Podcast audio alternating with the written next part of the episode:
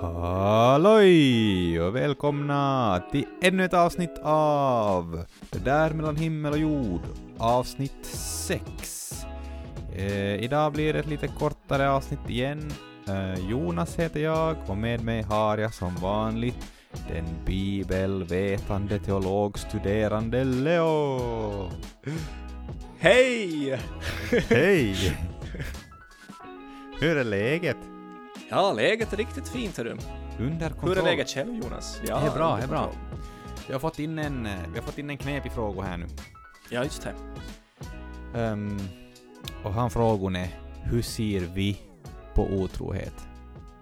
Mm.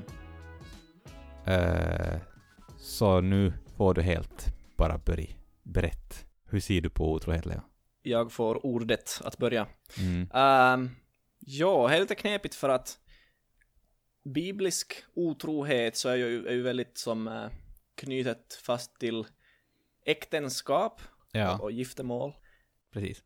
Vilket jag ju antar att den här frågan inte handlar om. Ehm, så man måste ju liksom, för, om, om, vi, om vi ska få ett bibliskt svar här i alla fall, så kan vi försöka se lite hur man med, med bibliska, biblisk etik kan man kan liksom konstatera hur man skulle leva i dagens läge. Och ehm, ja, jag, jag måste säga att en, en sån här vägledning kan jag säga, som har hjälpt mig personligen i mitt, i mitt liv, Okej. som, som jag har haft liksom lite som, eh, ja, en hjälpande hand i, i alla, all sorts relation jag haft med det andra könet. Eh, och eh, nu minns jag inte vem det var som berättade det till mig, men det fastnade väldigt starkt för mig. Och det var någon som sa till mig att försök behandla din flickvän så som du vill att din dotter ska bli behandlad av sin pojkvän. Oj. Jag tyckte det var en väldigt, väldigt bra point, eller bra vägledning skulle jag säga, rekommendation. För att oftast Jonas, då jag har hamnat inför något slags dilemma, jag har funderat, är det här riktigt rätt att göra? Uh, kan jag göra så här utan att liksom, jag menar ifall man är i ett slags förhållande men man, man är inte kanske så seriös eller någonting och, och så funderar man att är det här nu riktigt rätt att göra? Eller någonting sånt. Så jag har alltid bär, bära med mig det här, eh, den här visheten som jag just Ja. nämnde, att, att vad, vad skulle liksom, vad skulle jag vill att min dotters pojkvän skulle göra i den här situationen? Och oftast så har jag faktiskt konstaterat efter att jag har reflekterat kring det här att, att, att okej, nu vet jag faktiskt vad jag tänker kring det här.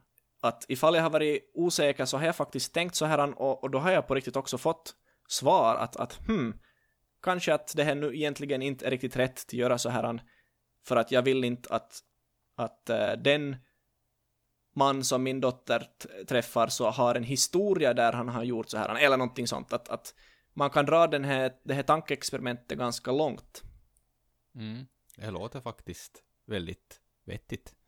Ja, Liksom, man vill ju sitt bästa för sin dotter. ja, exakt om någonting. Och då är det jättebra vägledning som sagt.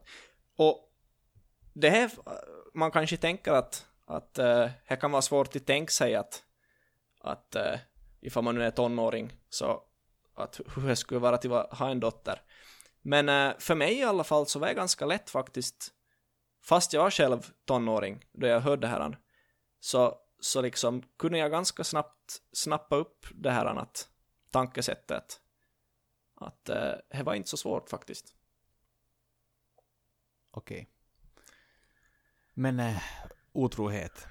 Säg att, säg att eh, nu till exempel att din bättre hälft skulle vara otrogen. Mm. Hur skulle du behandla det då?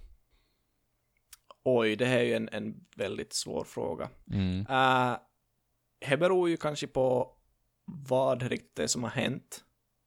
Uh, liksom lite så här case to case basis. Att man beroende på vad det är som har hänt så, så, så utgår man ifrån det. Men uh, ifall om att jag kan tänka mig att, att fortsätta vara i det här förhållandet utan att liksom bli djupt påverkad liksom livet ut av just den här ena händelsen Mm. så tycker jag att man ska försöka i alla fall sträva åt att förlåta och att, Precis.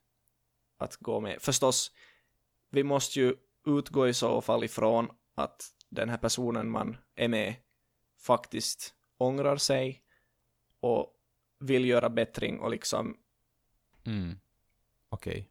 att ifall, ifall vi ifall man är tillsammans med någon som eh, var liksom ut på någon eh, fe fest, hemmafest eller någonting och har varit där och supit och farit och hånglat med massa andra karrar så då är det liksom jag vet inte, det, känns som att har man gjort det flera gånger dessutom så det är det att, att kanske inte riktigt så eh, genuin ånger ifall man sedan ja, Ja, precis. jag kan tänka mig i alla fall att ifall, ifall man skulle själv fara på någon fest så här i högstadieåldern och, och man far och är med en massa folk och, och sedan så så är det kanske en sån här planerad ånger Mm. att eh, jag vet det här är fel och sedan då jag träffar min min eh, flickvän eller så här så då kommer jag till be om ursäkt men då är det ju Jonas inte genuin ånger då är det liksom planerad ånger Ja, exakt. Ja, ja, precis. Man kan, man tänker, okej, jag kan göra vad som helst, bara jag liksom ber om ursäkt sen. Ja, exakt. Och liksom, ber du egentligen om förlåt då ifall du ändå skulle göra samma sak på nytt, vet du? Mm. Så, ja. Ja. Ehm, Oj, och nu kommer jag, jag måste ju bara säga, jag ja. började tänka på det här tillfället i, i profeten Hosea eh, i, i eh, Gamla Testamentet. Ja. Så han, eh, nu då vi talar om just det här ämnet, så han hade fått en profetia, eller att han, han hade fått i uppdrag av Gud att han skulle gifta sig med en kvinna som var prostituerad. Och eh, han skulle vara trogen henne oavsett vad som händer. Och han fick hämta hem henne från andra män och hon var liksom, hon var inte trogen, vilket ju var helt förväntat. och det här han så sa Gud att till Hosea att det här ska du använda som ett, en bild på hur mycket jag älskar er. Att Ah, vi människor så vänder oss bort från Gud konstant. Men ändå är Gud trofast och vill fortfarande ha med oss att göra, vet du.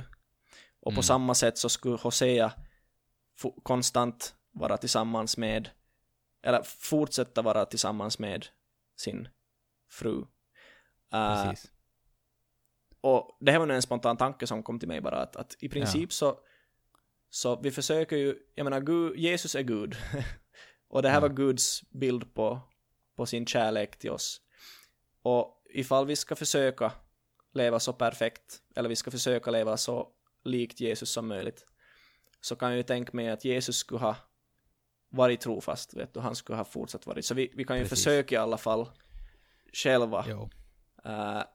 Få det att fungera och liksom använda det här som ett testamente på vår kärlek. Men Mm.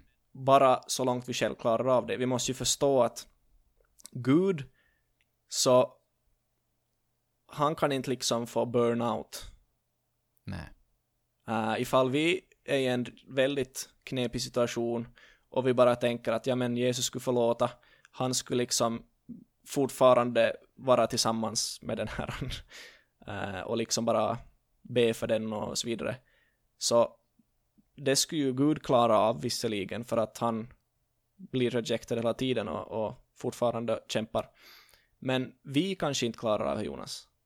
Och Nej, exakt. då är det ju liksom då är det en annan sak. Så vi, vi ska ju Mm. inte ha samma kanske förväntningar om oss själva som den perfekta Jesus har. Jo. Man kan ju alltid be Gud om kraften att förlåta.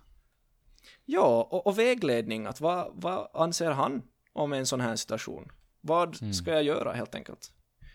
Jag är övertygad om att han, han svarar. Jo. absolut. Annars så det om, om, om bön kan jag ju säga vid det här laget att, att uh, de gånger som jag har, har faktiskt funderat vad vill du Gud i den situationen? Och det, då har jag liksom faktiskt som gått full out att nu ska jag vitsi, nu ska jag be om det här att få svar på det här. Och här finns inte en enda gång Gud inte har svarat på något sätt.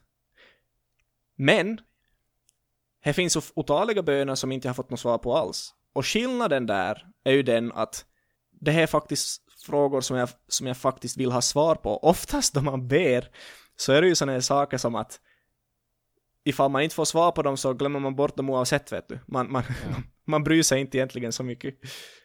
Så ifall man faktiskt vill veta Guds vilja om någonting, be om det och du kommer få svar. Ifall du Precis. faktiskt gång på gång söker Guds vilja, att vad vill du om det här? Och du är genuin med att liksom, du vill ha svar. Så då kommer mm. du få svar. Precis. Och här får avrund dagens podd. Tack så mycket att ni har lyssnat och eh, jag hoppas att det här svarar på, på frågan din. Och eh, vill ni ställa mer frågor så kan man skicka in på vår e-mail m.himmelochjordgmail.com, eh, eller så kan man klicka på länken som finns i beskrivningen och då är man eh, då är man anonym. Man kommer till ett Google Forms där och så kan man fylla i och så är man helt anonym. Så, men tack för mycket för idag och så hörs vi i nästa avsnitt. Uh, hej då! Hej då!